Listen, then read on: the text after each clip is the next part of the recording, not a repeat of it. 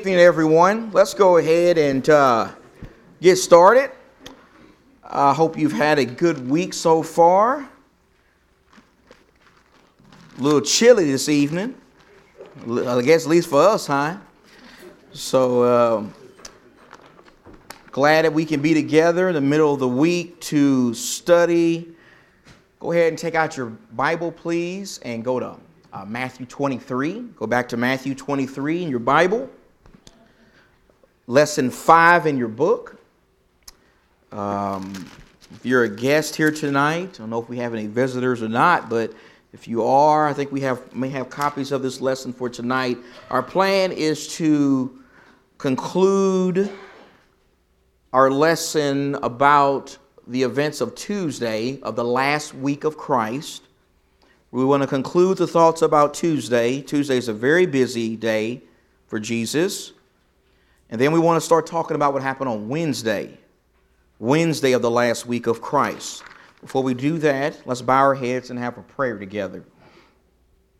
Almighty God, thank you for uh, this opportunity you've given us to come together to study and learn and encourage each other, Father. I'm so thankful for the brothers and sisters uh, who make up this wonderful congregation. I pray that your hand of blessing be upon us in our study. I pray that you'll bless our young people, bless the Bible class teachers. Continue, Father, to just help us in this place, grow in the Lord Jesus Christ, to continue to study carefully the events about the last week of his life, and to just be edified and encouraged and thankful for the life of Christ, by the life of Christ, and leave here just zealous to do good works. Bless us, Father, this evening. In Jesus' name, amen. Okay, so uh, just to make sure we're on the same page in regards to where we are in this study. Uh, we are making our way right through the last week of Jesus Christ. We're on Tuesday. Tuesday's the day where Jesus does a lot of teaching in the temple. He has a lot of um, conflicts with the Jewish leaders, a lot of debates and failed efforts by these Jewish leaders to trap Jesus and diminish his influence. So, all that is going on. Jesus is also teaching parables on this day, a lot of parables talking about uh, the pending uh, destruction of the Jewish nation. The key events of this particular lesson we're looking at, as far as Tuesday goes, the warnings to the crowds in regards to avoiding being like the Pharisees in particular, but really the religious leaders as a whole we have the woes to the Pharisees. We looked at those. We concluded our last class by talking about the eight woes of Matthew 23. They were found in verse 13, 14, 15, 16, 23, 25, 27, 29. You just go through your Bible there. That's what I did in my Bible, just mark them. There's eight woes there. And in each one of those woes, Jesus reveals something about the corruptness of these men. And then one of the main things we're going to look at today, if not the main thing, is the warnings concerning the destruction of Jerusalem. Some of the things Jesus said about these men, if you remember, he says that they wanted to be viewed as religious authorities. It really meant a lot to them to be elevated and put on a, on a pedestal in front of the people. They wanted to view themselves, they wanted people to view them, I'm sorry, as the ultimate authority in religion. They taught the truth. They didn't practice the truth. Another word for that was what? The word what? They were hypocrites. They bound their traditions as being equal to God's law. They made an effort to look the part, but they were not the part inwardly. They were not authentic followers of God. They loved places of position. Jesus said they loved to sit in the seat of Moses, the elevated spots in the synagogue and they love to wear these religious titles. So, those are some of the things we talked about last time. Let's just finish this lesson up. Go to question six. Question six on lesson five. That's where we stopped off. Jesus talks about the arrogant. The arrogant, and the arrogant in this context is the, is the Pharisees. They are the arrogant. And what did Jesus said happens to those who exalt themselves too high? What, what did he say there? They will be humbled. That's what Jesus said. This is not the only time we find Jesus saying this. He also says the same thing in Luke, the 18th chapter. Jesus taught this constantly throughout his ministry. When people exalt themselves, eventually God brings them down. God humbles them. He humbles the prideful. We see that in the Old Testament. One of the great cases of it is Nebuchadnezzar. Remember that? Remember Nebuchadnezzar, the king of Babylon, Daniel chapter 4. Nebuchadnezzar one night was walking on the roof of his palace and he looked around at the glory of the kingdom of Babylon, and Babylon was a glorious kingdom. And he said, Look at what I've accomplished by my strength, by my might, by, the, by just by myself. He gave himself the glory. And God, after he did that, spoke to him and said, You're going to be humbled. You're going to be humbled. And God really did a, job on him. He got him to the point to where he was looking like an animal, behaving like an animal, even started eating grass like an animal. God took his kingdom from him for a time. And eventually, after this period of judgment was over on Nebuchadnezzar, Nebuchadnezzar acknowledged that God is the one who rules in the kingdoms of men. Nebuchadnezzar had to learn that lesson the hard way. So that is a great example, I believe, of an occasion when God did exactly what Jesus says, and that is, He humbles those full of pride. God is also going to humble these prideful Pharisees. He's going to humble these men who love places of position, who viewed themselves as great authorities. God ultimately was going to do that through the destruction of Jerusalem.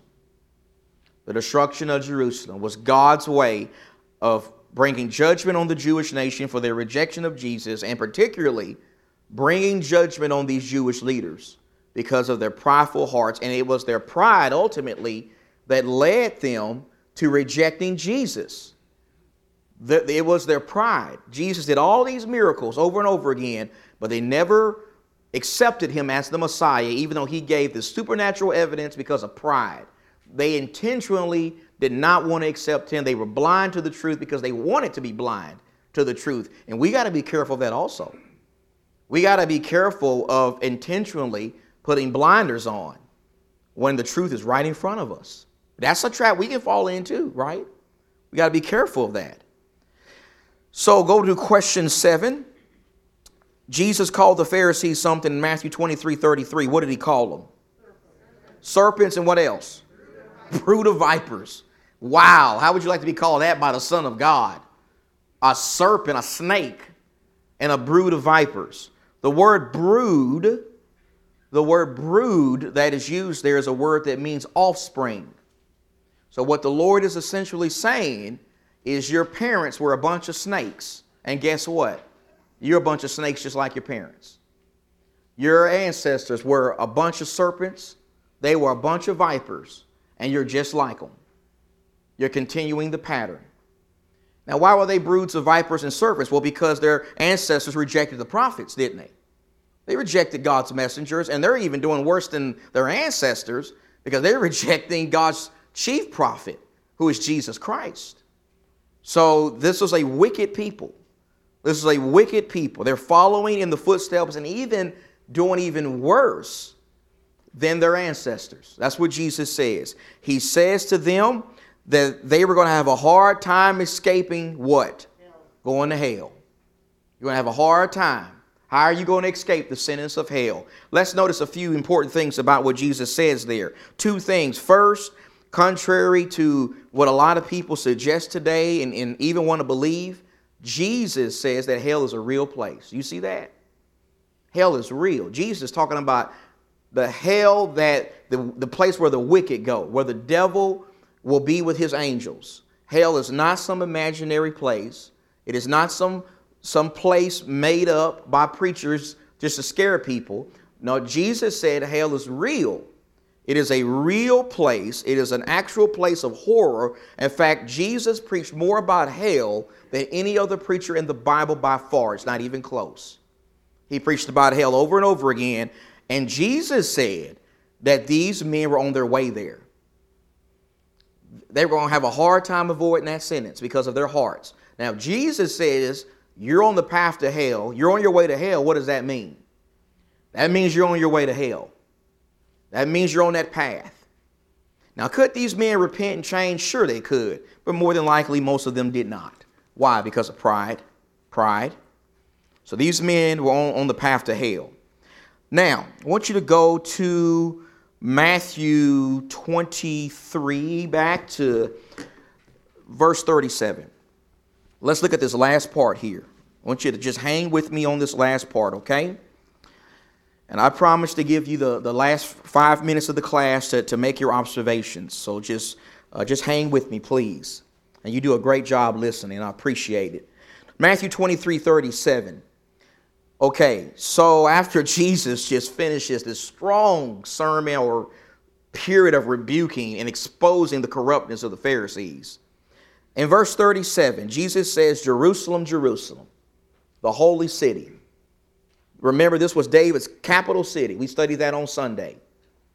That's where the temple was. Jerusalem, Jerusalem, who kills the prophets. Now, do you see why they're a brood of vipers?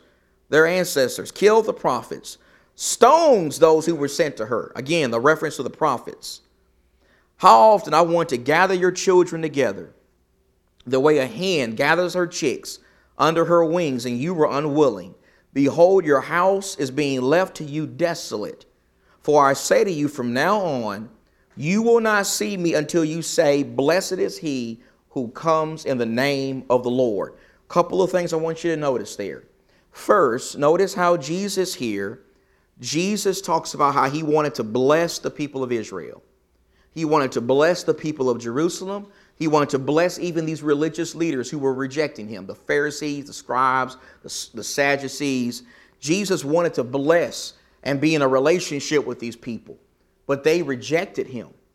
God doesn't force us to serve him, He wants us to. He, he wants to have a relationship with everybody, but He doesn't force that on people. He didn't force that on these people.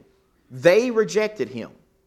And because they rejected him, because they would not allow him to embrace them like a, a hen gathers her chicks and, and comforts and protects her chicks, Jesus says your house is being left desolate. What does that mean? Somebody tell me. What does it mean when Jesus says, Jerusalem, your house is being left desolate? I'm sorry? Say, I'm, I'm sorry. Oh, childless. I'm sorry. Okay, I, I, forgive me. Childless. Okay. Anybody else? Childless. Anyone else? What does it mean? Your house is being left desolate. What's coming? Destruction. Destruction. Destruction. God's presence is leaving this place. Desolate. God's presence will not be here anymore. Judgment is coming instead. Instead of blessing, judgment. And that Jesus alludes to that in verse 39. When he talks about coming here, he's talking about coming in judgment. Not the, not the second physical coming, but the coming of judgment. There are different kinds of comings of Jesus in the New Testament. Sometimes Jesus comes in judgment. Sometimes he comes through his Holy Spirit or through the Holy Spirit, like it's mentioned in John 16. We're reading that. And then we're anticipating or waiting for the final coming, right? The second personal coming of Jesus. But here in Matthew 24, we're about to dive into this, Jesus begins this unit by talking about a coming, not the coming, but a coming, a coming on Jerusalem in judgment. So let's look at that. Look at Matthew 24, verse 1. And many of you know I did some videos on this, so if I don't get to go into a whole lot of detail, just go on the website. I did three videos on Matthew 24.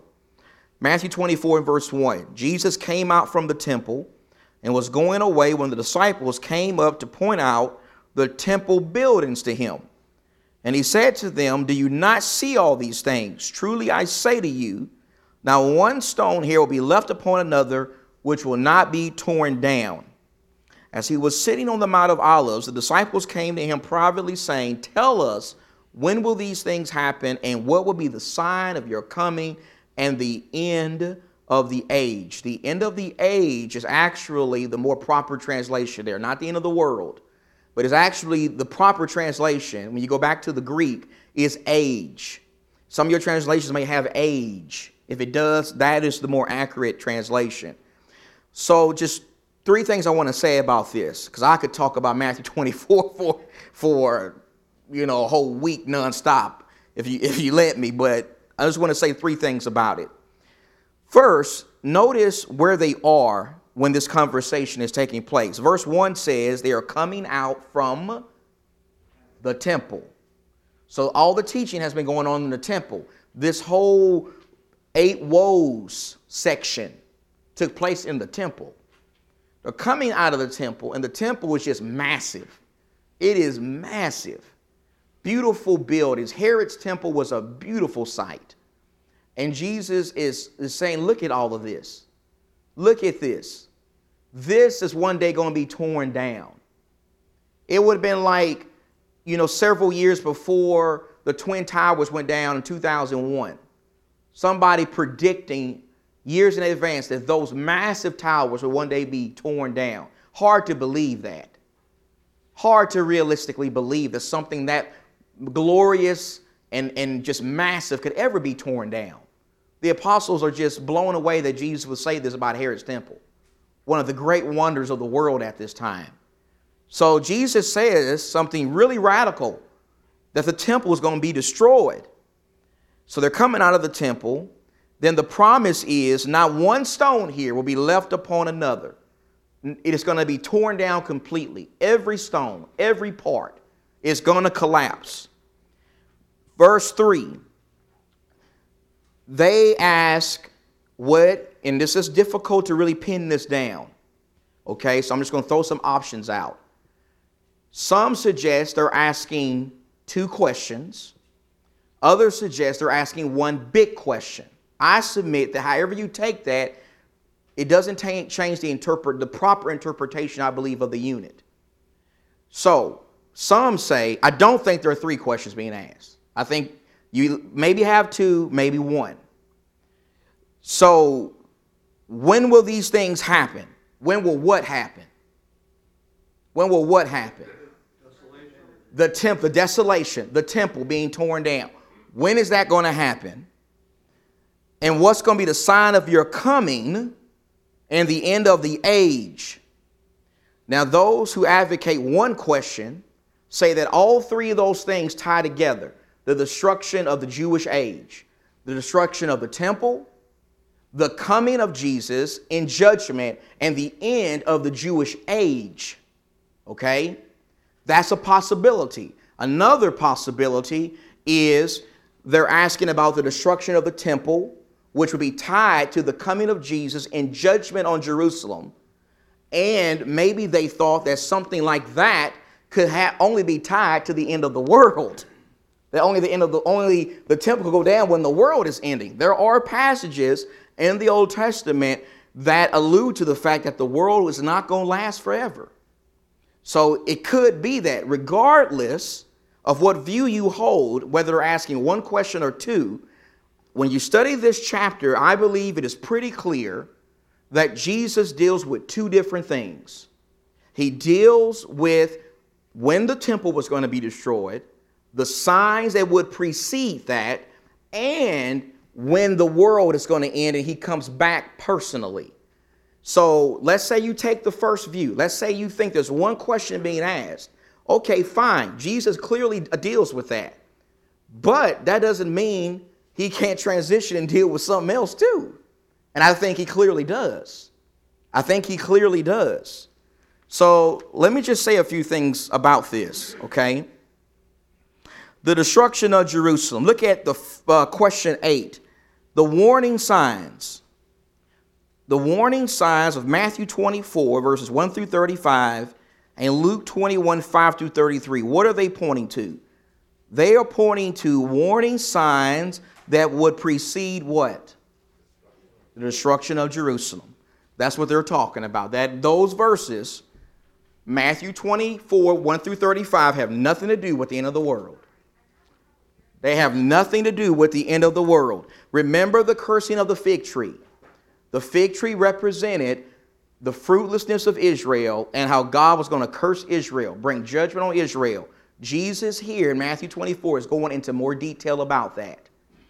He is talking about signs that would precede the destruction or the demise of the Jewish nation and the temple and the city of Jerusalem. Some of the things he lists there, and I won't go through them all, but false Christ. There will be many false Christs that will pop up onto the scene before Jerusalem was destroyed. Jerusalem, history tells us, was destroyed in 70 AD, 40 years after Jesus, about 40 years after Jesus made these predictions. And Jesus says in that 40 year gap, you're going to have false Christs pop up onto the scene. History tells us that from the time of 33 AD and 70 AD, there were false Christs all through, all through Israel. They were all over the place. There were going to be wars and rumors of wars. History tells us there were all kind of wars and rumors of wars from 33 AD to 70 AD. There are going to be earthquakes in various places. Something else history confirms. There were earthquakes all over the place between 33 AD and 70 AD. False prophets nation against nation, kingdom against kingdom. Jesus even says in verse number 14, the gospel of the kingdom will be preached in the whole world as a testimony to all the nations, and then the end, not the end of the world, the end of the Jewish nation, the end of Jerusalem. Then it would come. This is all tied to destruction of Jerusalem. I'll prove that here in just a second. But the question is back on the on the question here. Why were these signs given? So we find the signs. Why are they being why is Jesus even giving these signs? Why is he even telling these signs about Jerusalem? Why? Yes. So they can be ready, so Christians can be ready. That's exactly right the Christians, if they listen to Jesus, would have a heads up. They would have enough time to get out of Jerusalem. Jesus giving them these signs so they can know to get out of the city. So if they saw these things happening, particularly verse 15, verse 15, therefore, when you see the abomination of desolation, which is spoken of through Daniel the prophet, Standing in the holy place, let the reader understand, and those who are in Judea must flee to the mountains. What is fleeing to the mountains going to do for you if this is the second coming the end of the world? Is fleeing to the mountains going to help you any when Jesus comes back personally? Not going to help you at all. It's got to do with the destruction of Jerusalem. When they saw the Roman army do what Daniel prophesied, commit the abomination of desolation, that is, go into the temple to defile it that will let them know we got to get out of here. We got to go to the mountains. We got to get out of Jerusalem. Josephus, one of the great Jewish historians, if in fact probably the greatest of the Jewish historians, and his writings says that every one of these things Jesus talks about that would precede the destruction of Jerusalem happened. They're all in his writings. The only thing that he doesn't mention in his writings is verse 14 where Jesus says the gospel will be preached in the whole world. That's the only thing Josephus doesn't mention. He mentions the earthquakes, the, the wars, rumors of wars, all of that is in history is happening between 33 AD, 70 AD. If you want to see the fulfillment of verse 14, you got to read the book of Colossians. Paul wrote Colossians in 63 AD, seven years prior to destruction of Jerusalem. And in Colossians chapter 1, Colossians 1:23, and then there's, I think there's another verse there in chapter 1 also. Twice in Colossians, Paul says that by 68, 63 AD, the gospel had been preached in all the world. It had been preached, he even says, to every nation under heaven. That was 63 AD. So everything Jesus said that would take place from 33 AD to 70 AD happened. History confirms it. And another interesting thing is this history also tells us that when the Romans came into Jerusalem and wiped out the city and tore the temple down. Over 1 million Jews died. 1 million Jews. You know how many Christians are on record in history as dying in destruction of Jerusalem? Big zero. Over 1 million Jews, no Christians. What does that mean? They listened. They listened to Jesus and they got out. They got out in time. Now, three key verses I wanted you to look at here very quickly. Verse 34. Verse 34, jot this down if you like to write in your Bible. I love to write in my Bible, or at least make note of it somewhere if you, if you uh, want to. Verse 34 is called the time verse. The time verse. Jesus says, Truly I say to you, this generation will not pass away until all these things take place. The this generation is a reference to the people he's talking to during that time. A Bible generation is typically about 40 years. Okay? And Jesus is saying that these things, everything I have said prior to here, which would be verses 1 through 33, is for this generation, not 2020. That generation. So, however you want to interpret the first 33 verses, at least apply them to the right people, which is that generation. That's what Jesus said. That's the time verse. Verse 35 is a promise Heaven and earth will pass away, but my words will not pass away. Jesus promised that the heavens, the heavens, and the earth is going to pass away. It's going to happen. But his words, the promises he's made, not just these promises, but every promise. They will last forever. So Jesus in verse 35 is letting us know that there's going to come a time when the earth will pass away. It's just not going to happen before the destruction of Jerusalem. And then in verse 36, I believe you can call that verse the transition verse. The transition verse. But of that day and hour, no one knows. Well, before the day and hour could be known through signs, right? the signs. But now Jesus is going to talk about something else where you can't know. The angels don't know. Not even he knows. Well, he knew about the destruction of Jerusalem. He gave all the signs. He says only the Father knows about the next day. And then he talks about how it's going to be like the days of Noah, and, and then he goes and he goes into details on that. So I believe that the chapter break does us a disservice here. I believe verse 36 is the beginning of a transition from talking about the signs that would precede the destruction of Jerusalem to talking about the second coming and how there would be no signs. It would be like the days of Noah. It would be like 10 virgins and you got five unprepared to go to a wedding feast and the door is locked. It would be like chapter 25, verse 14, the servant who didn't know when his master was going to come back and he hadn't done well with his talents. And even in look at verse 31 of chapter 25. 31.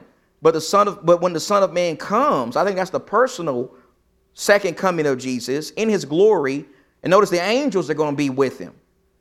Are you mean to tell me that the Son of Man that represents the Romans? And the angels represent the Roman soldiers? The Son of Man is Titus, and the and the angels are the Roman soldiers? No, this is this is Jesus' second coming. He's going to sit on his glorious throne, and what nations are going to be gathered before him? Just the Jews, according to verse 32. All nations. All nations. So I think from verse 36 of chapter 24 all the way to the end of 25, that's the second coming. The second personal coming of Jesus. And everything before verse 36 of Matthew 24 ties to signs that will precede the destruction of Jerusalem. And so Jesus is very busy on Tuesday. He's very busy on Tuesday. All these debates, these arguments, these confrontations, teaching in parables, and in, then teaching the apostles after all this about the destruction of Jerusalem and even his second personal coming. Um, a phylactery. You see these guys here. When I was able to go to Jerusalem, we were able to visit the Western Wall. The Western Wall is the second holiest site for the Jewish people today, or those who identify themselves as Jews. The Western Wall is the last thing still standing from what happened with the Romans in 70 AD. It's the last thing that, that wasn't that, the only thing that wasn't torn down completely. So the Jews go to this wall and they put their hands on it and they pray and they sing. They, these little things you see here in the cracks, they write prayers and put them in the cracks. They're hoping soon their Messiah will come. They don't believe in Jesus. They don't believe in Jesus Christ. They believe the Messiah has yet to come. And they believe that when the Messiah comes, he will kick the Muslims off of where they are. He will kick them out of the, the, the Holy Land and give it back to them again. And they pray for that. And the, so the holiest site for the Jews is the Temple Mount, where the Dome of the Rock is. And they don't have access to where the Temple Mount is today. The Muslims have that. So the closest they can get is the Western Wall, which is the second holiest site. And this goes back 2,000 years to the time of Herod. It's the only thing the Romans didn't tear down.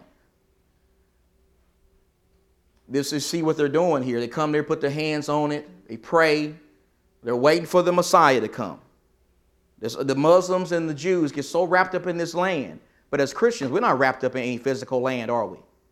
As Christians, we're thinking about spiritual land. We know this is going to be destroyed when Jesus comes back. We could care less. We're thinking about spiritual stuff. They're still tied in the physical. This right here is 2,000 years old stones. This is this goes all the way back to the Romans. These are, this is leftovers for when the Romans came there. This is at the southwest corner of the Temple Mount. These stones are the very stones that the Romans, some of the stones they knocked down from the temple when they destroyed it. Notice the, when these stones hit the, hit the ground, notice the big holes they put, the big craters they put. This stuff hasn't been touched in 2,000 years.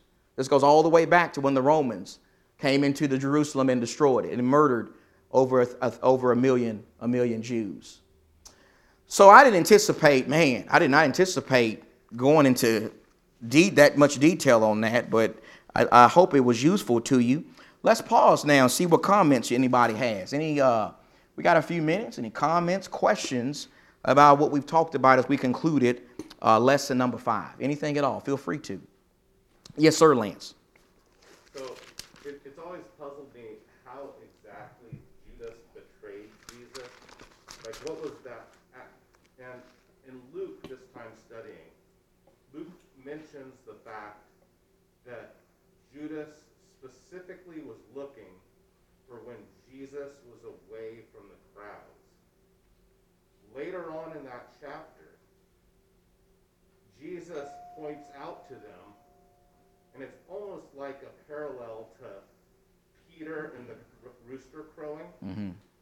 Jesus points out to them, Why did you come to me now whenever I was all around you in the temple? And then he says, This is your hour. And to me, that almost looked like a, a, a nod to Judas of you know his betrayal.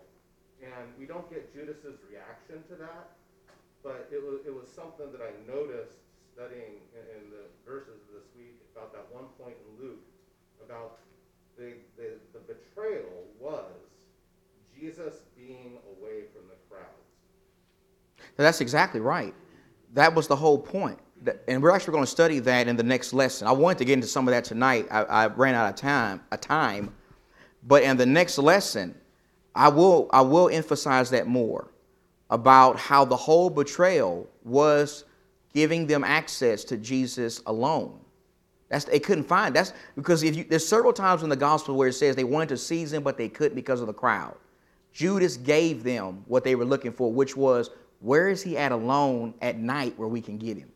That was the sellout right there. That's exactly what it was. They, they didn't know where they didn't know about him going to the Garden of Gethsemane at, at nights. Judas did though, and they paid Judas Judas for that information.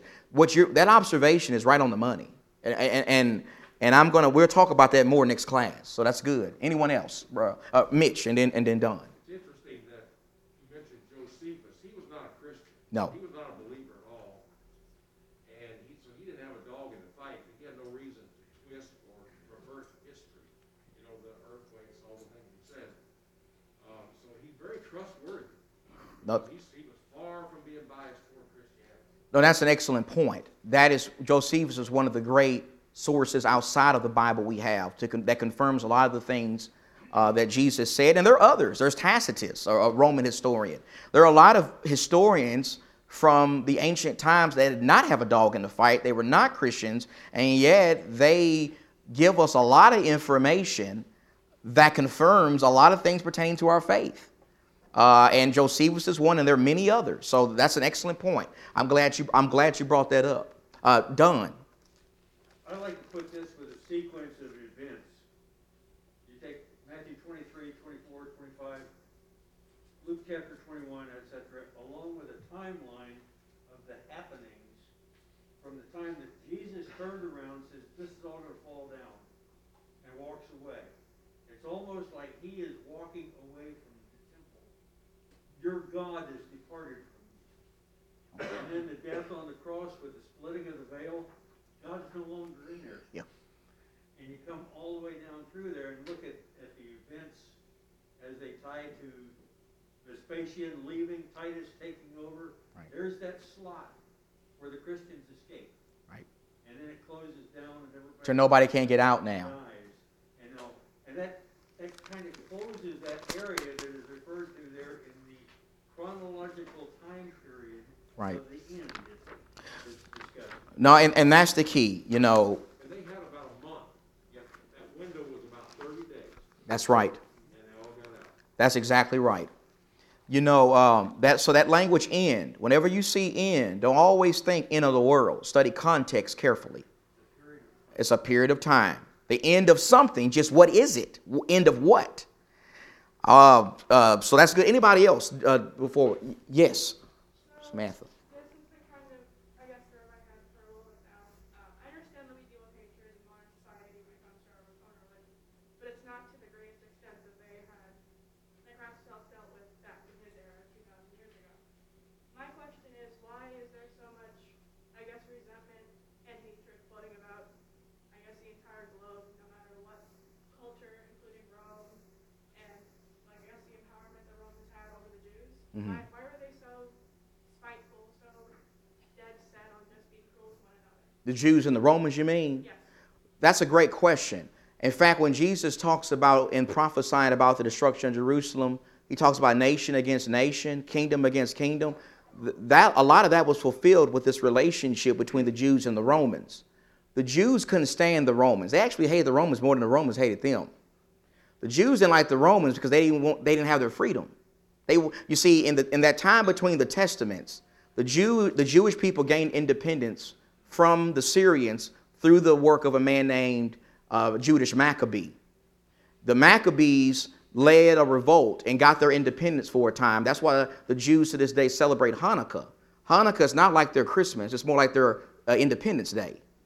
And, and so they, they remember that freedom they had from the Syrians, but then the Romans come along and they conquer them and, and take their freedom away. And the, the Jews never liked that. They hated the Romans. That's why they hated Herod so much, too.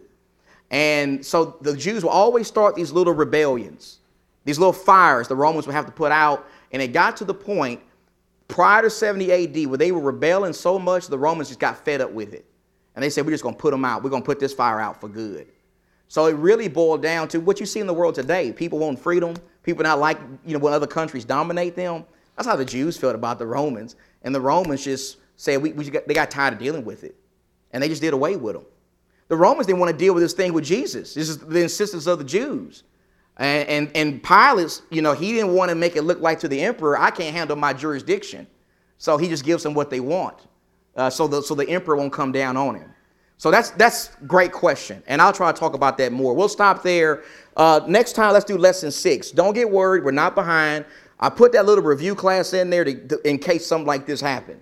So if we don't have to do that review, that's fine. We're going to get through the material. Okay? Thank you.